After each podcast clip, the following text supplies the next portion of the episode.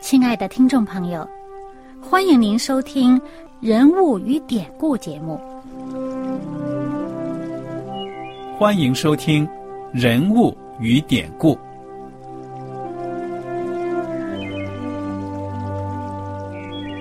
听众朋友们，当你读圣经的时候，不知道有没有过这样的想法？生活在几千年前的圣经人物。与我们这生活在二十一世纪的人有什么相关吗？那些古时候缔造了历史的伟人们，只是些令我们感叹而望尘莫及的对象吗？那些败坏了品德的小人和有负圣托的失败者，难道只是为了让我们嗤之以鼻吗？在这个人物与典故的节目里。我和小燕将与大家一起，通过圣经中的人物和他们的事迹，看看我们能从他们的故事中得到哪些启发，以便用正确的态度来对待我们每天所面对的生活和挑战，共同奔走天国的旅程。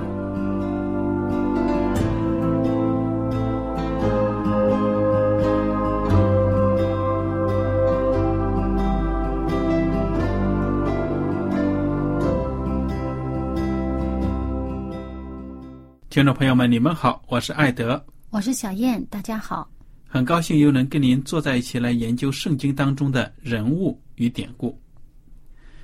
我们上一讲呢，学习完了这个约翰福音的第七章，讲到呢，耶稣基督在这个祝棚节期间，到这个耶路撒冷的圣殿去过节。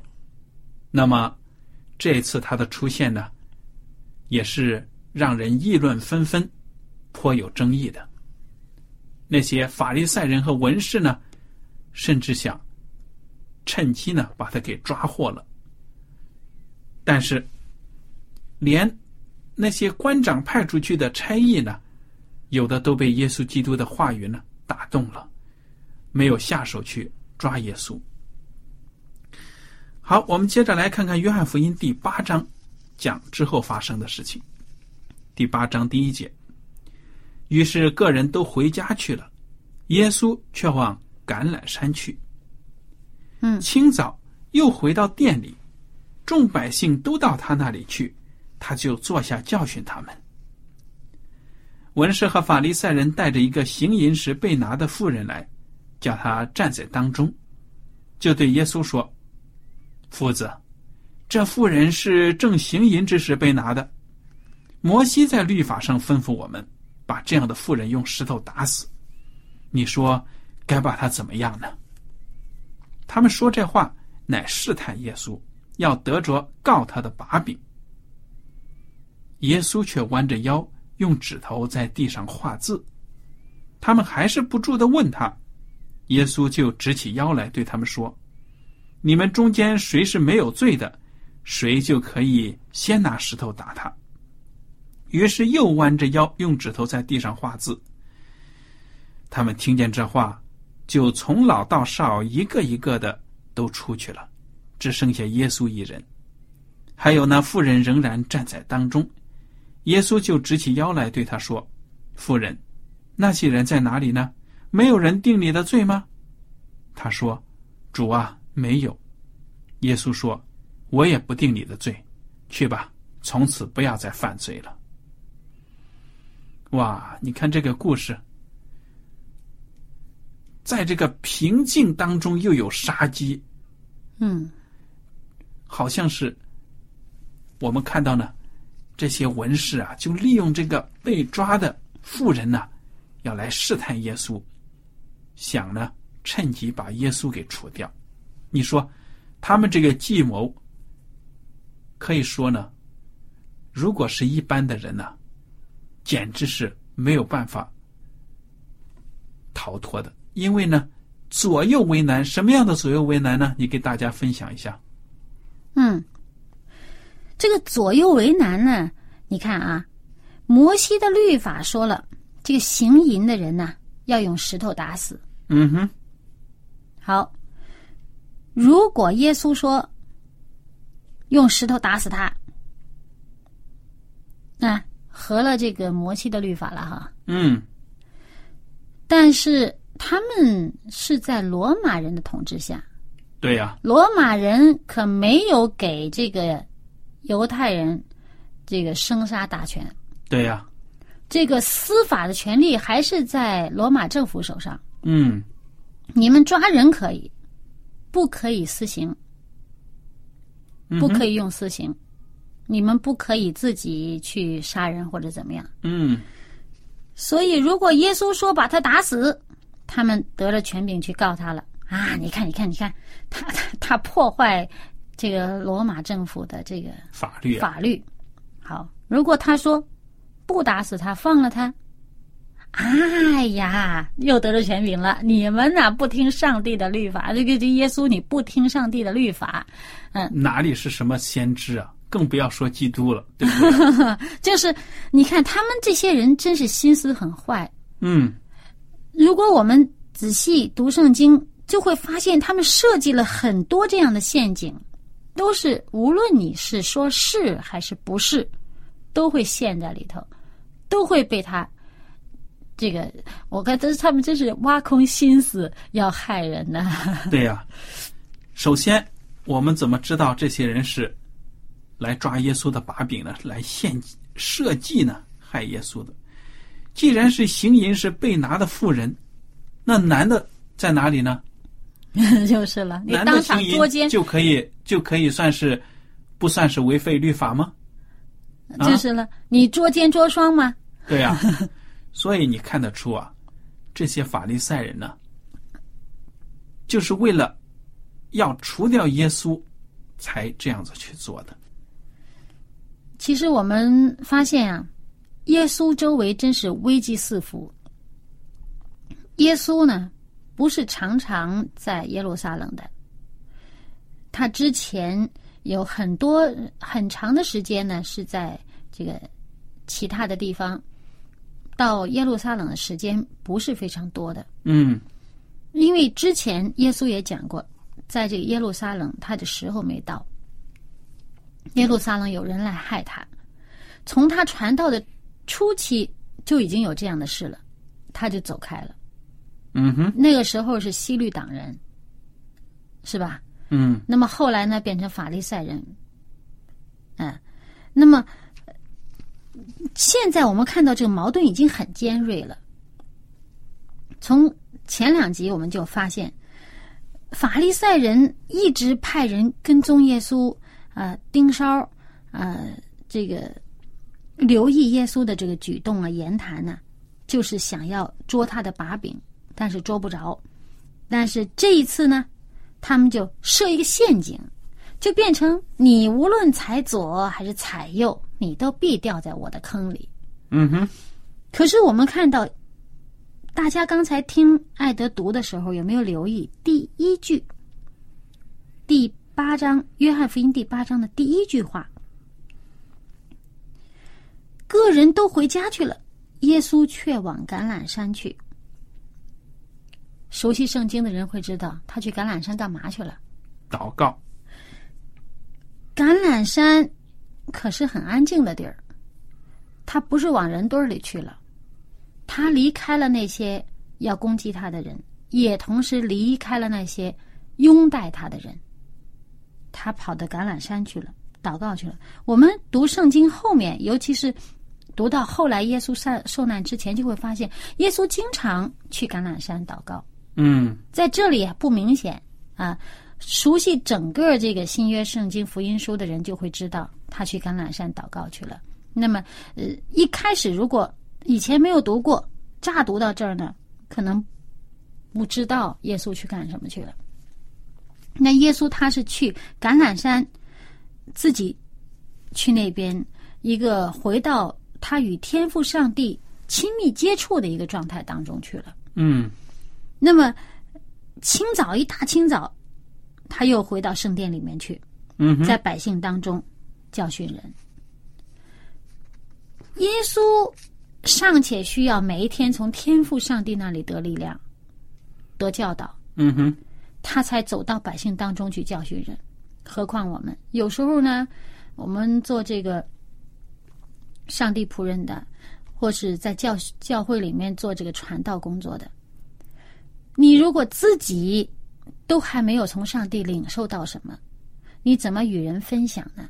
嗯你如果自己还没有领受，就去教训别人，那是靠着什么来教训呢？靠，那还不是靠着自己。嗯哼，所以耶稣说他教训人的不是从他自己口出来的，是天父叫他说什么他说什么。所以耶稣他跟天父亲密接触之后，一大清早他到店里边去教训人了。这个时候你看，有人带着这个这个来设设计耶稣，来来算计耶稣的这么一个陷阱来了，带了这么个套来，要想耶稣入套。看耶稣怎么做的呢？他没有直接回应那些人所说的话，他只是用行动，弯着腰在地上写字。那些人就逼问他、追问他，看耶稣，你赶快，你反应他。我想那些逼问他、追问他那些人很得意呀、你快点、快点出声，我们着急看着你反应，你究竟落在哪个套里啊？我这左右都是陷阱，看你往哪儿踩啊！很得意啊！嗯哼，哎呀，耶稣，你赶紧赶紧反应，你快点回答呀！耶稣直起腰来出声了，说啥呢？你们中间谁是没有罪的，谁就可以先拿石头打他。嗯，哇，多震撼呐、一下子当头棒喝，你们谁没有罪？会不会反反省一下？耶稣说不定这句话意思就说呢，其实你们的罪比这个富人的还大呢，对不对呀、嗯，那么，耶稣基督他的手在地上写什么字儿呢？其实呢，有一些老牧师啊，还有一些我们知道我们教会的先贤呢，也这样跟大家分享的，就是说，耶稣基督在地上不是漫无目的的在那里瞎画呀，嗯，耶稣基督写下来的是那些围攻这个妇人、攻击这个妇人的、要陷害这个妇人的那些人呢，隐私里所犯的那罪。说不定啊，耶稣基督只是在地上写出几个词语，他们一看就明白了，自己做的事情自己知道啊。对呀、哎，不一定讲得很清楚的，我就写一个字，也许这个字对旁边那个控告的那个甲这个人他不知道，那个乙一看，哎呦，说我呢哎？呀，指着我了，或什么。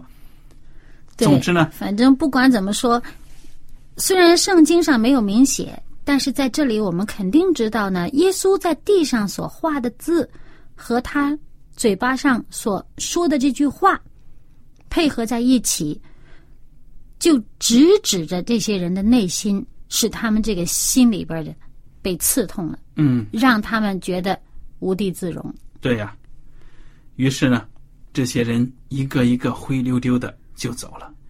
哇，大概这个几分钟之前还群情激昂啊，嗯恨不得把这女人呢就地打死。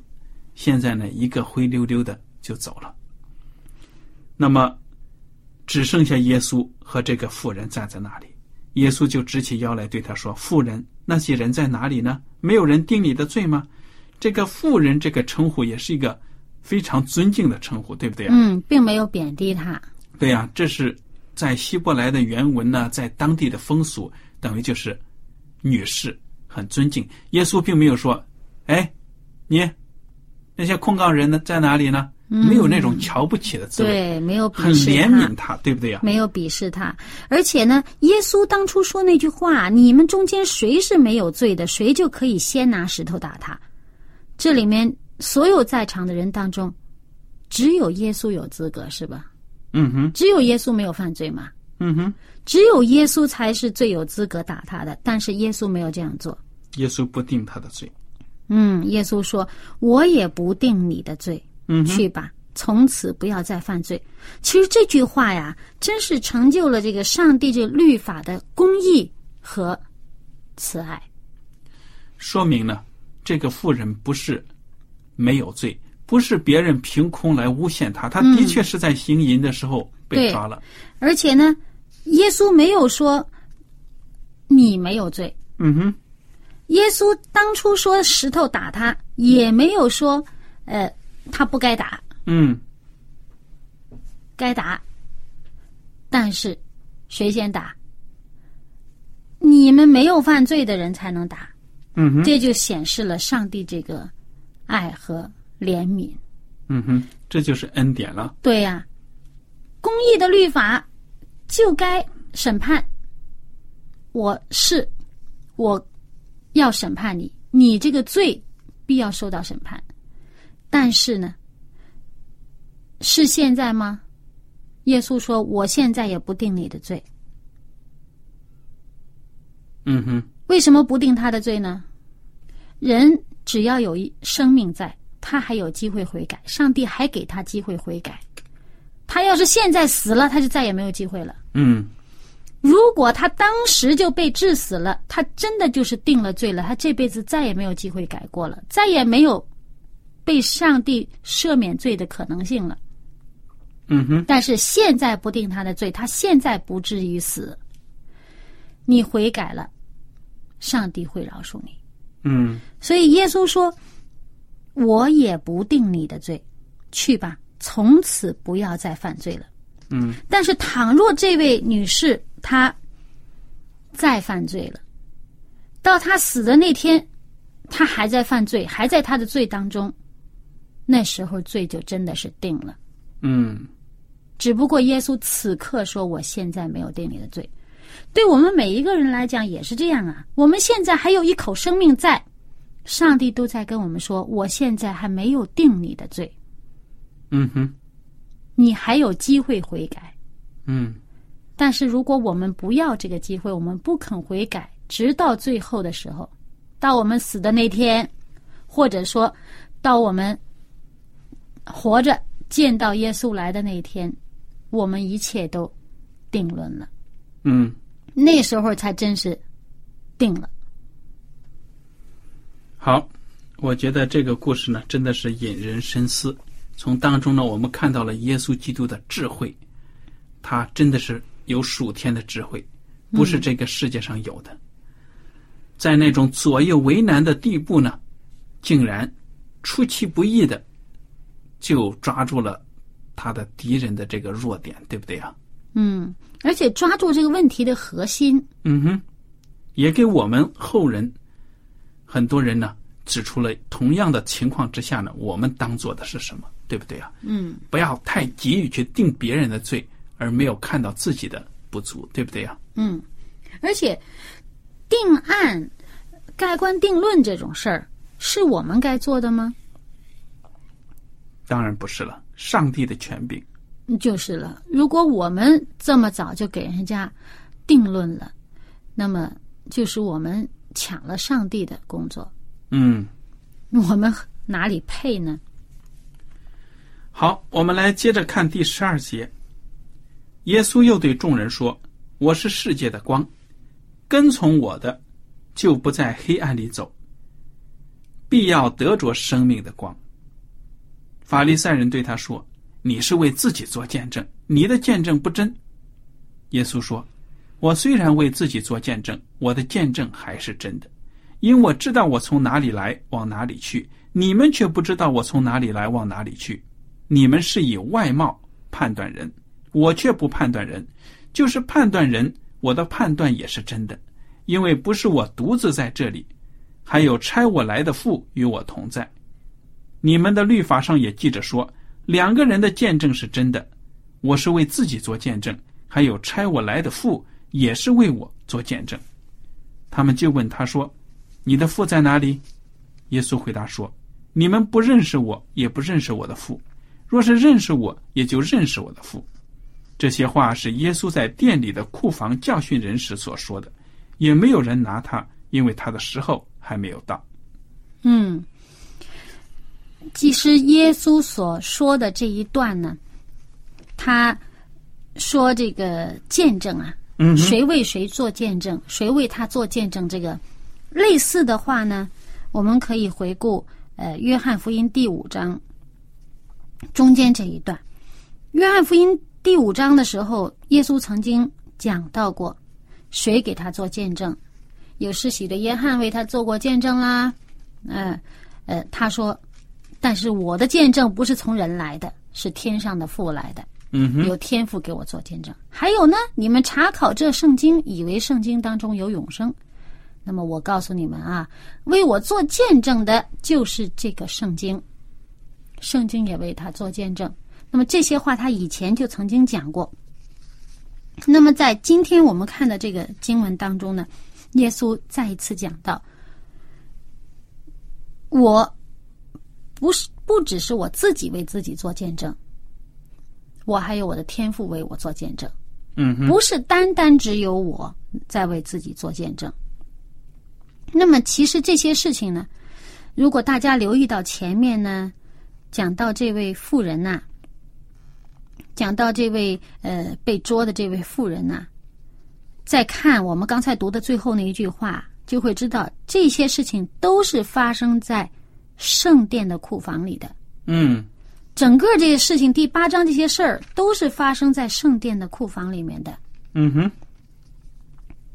这圣殿这个库房本来是这个嗯，大家缴纳这个圣建殿捐啊，或者什么自由奉献捐呐、圣殿捐呐，哎，交捐的这么一个地方。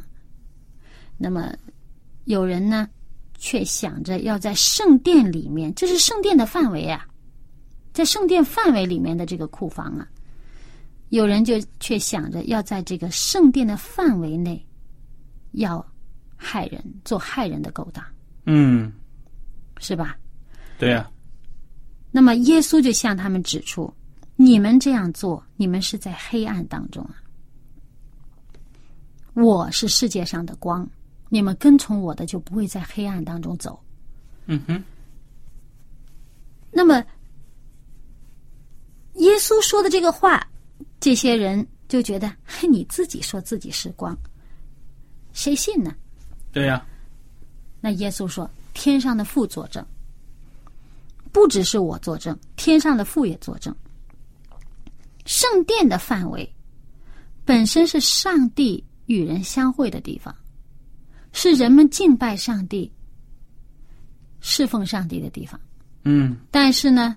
竟然有些自以为是的人，以为上帝是他们的父，不是其他人的父；以为他们自己是圣洁的，是上帝的仆人，其他的人都低人一等。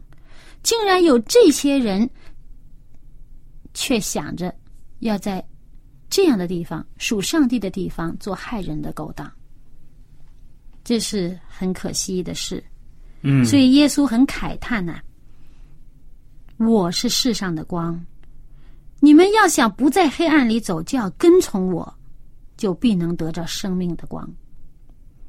可惜这些人呢，还真是不明白。嗯，非常的可惜啊。所以耶稣后面的话又在说了，从二十一节起，请你给我们读一下。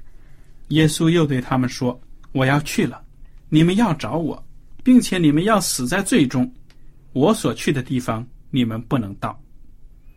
犹太人说：“他说我所去的地方，你们不能到，难道他要自尽吗？”耶稣对他们说：“你们是从下头来的，我是从上头来的。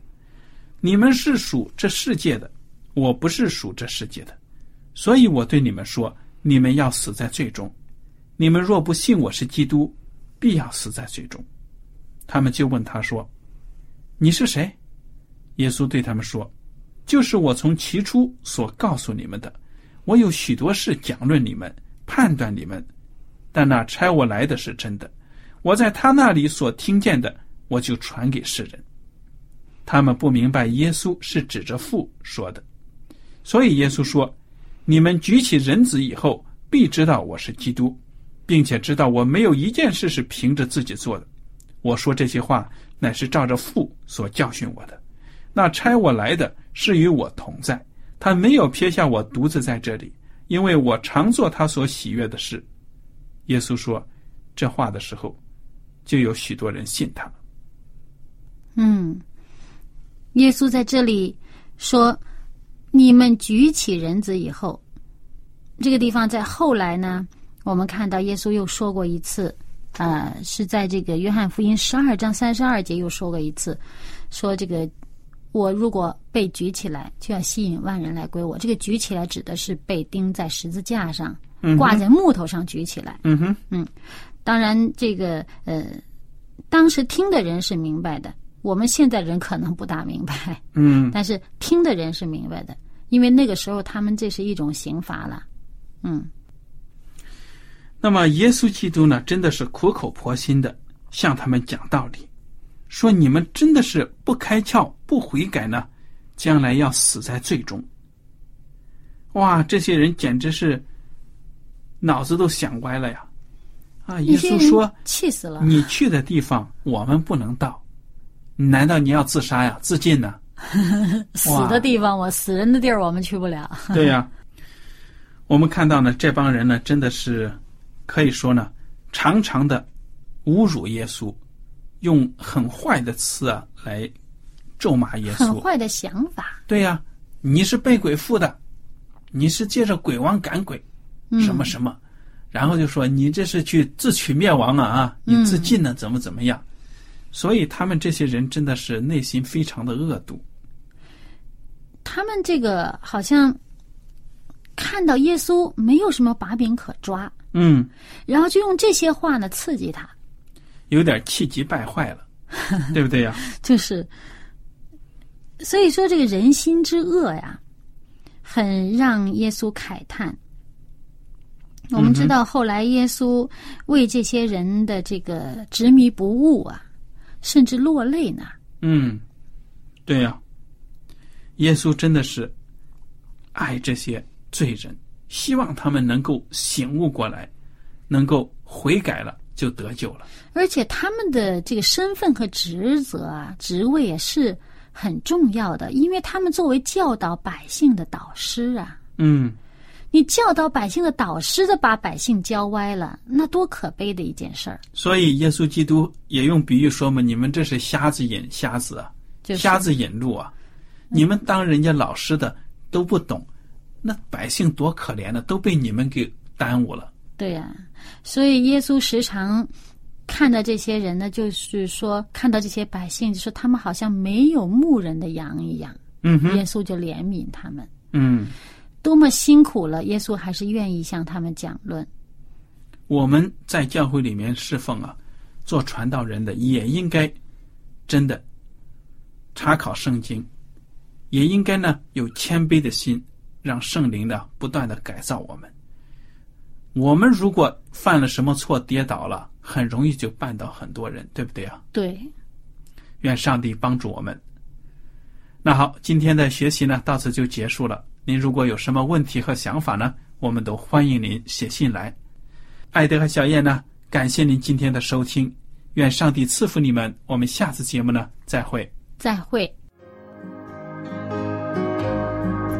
喜欢今天的节目吗？若是您错过了精彩的部分，想再听一次，可以在网上重温。我们的网址是 x i w a n g r a d i o。希望 Radio，或是找旺福村也可以找到。记得把好东西介绍给您的朋友，与他一起收听。